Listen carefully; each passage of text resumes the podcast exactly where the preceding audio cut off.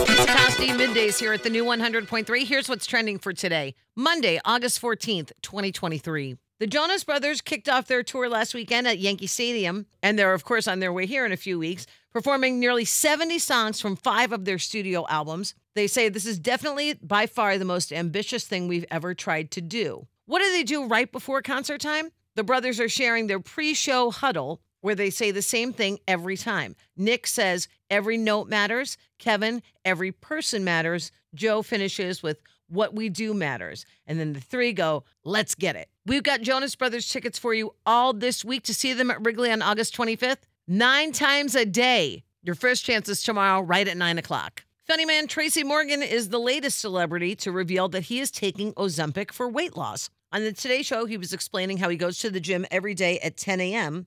And when the host complimented him on how good he looks, saying, You've been working on your body and your health, and he said, No, that's Ozempic. That's how I got this weight loss. I went and got a prescription and I ain't letting it go. He said, I take it every Thursday. It cuts my appetite in half, and jokingly added, Now I only eat half a bag of Doritos. And please join me in wishing a very special member of our 100.3 family a very happy birthday to our afternoon host, Rick Hall. We love you, pal. And that's what's trending. Have a great day. And thank you for listening to the new 100.3. She loves the 90s and 2000s.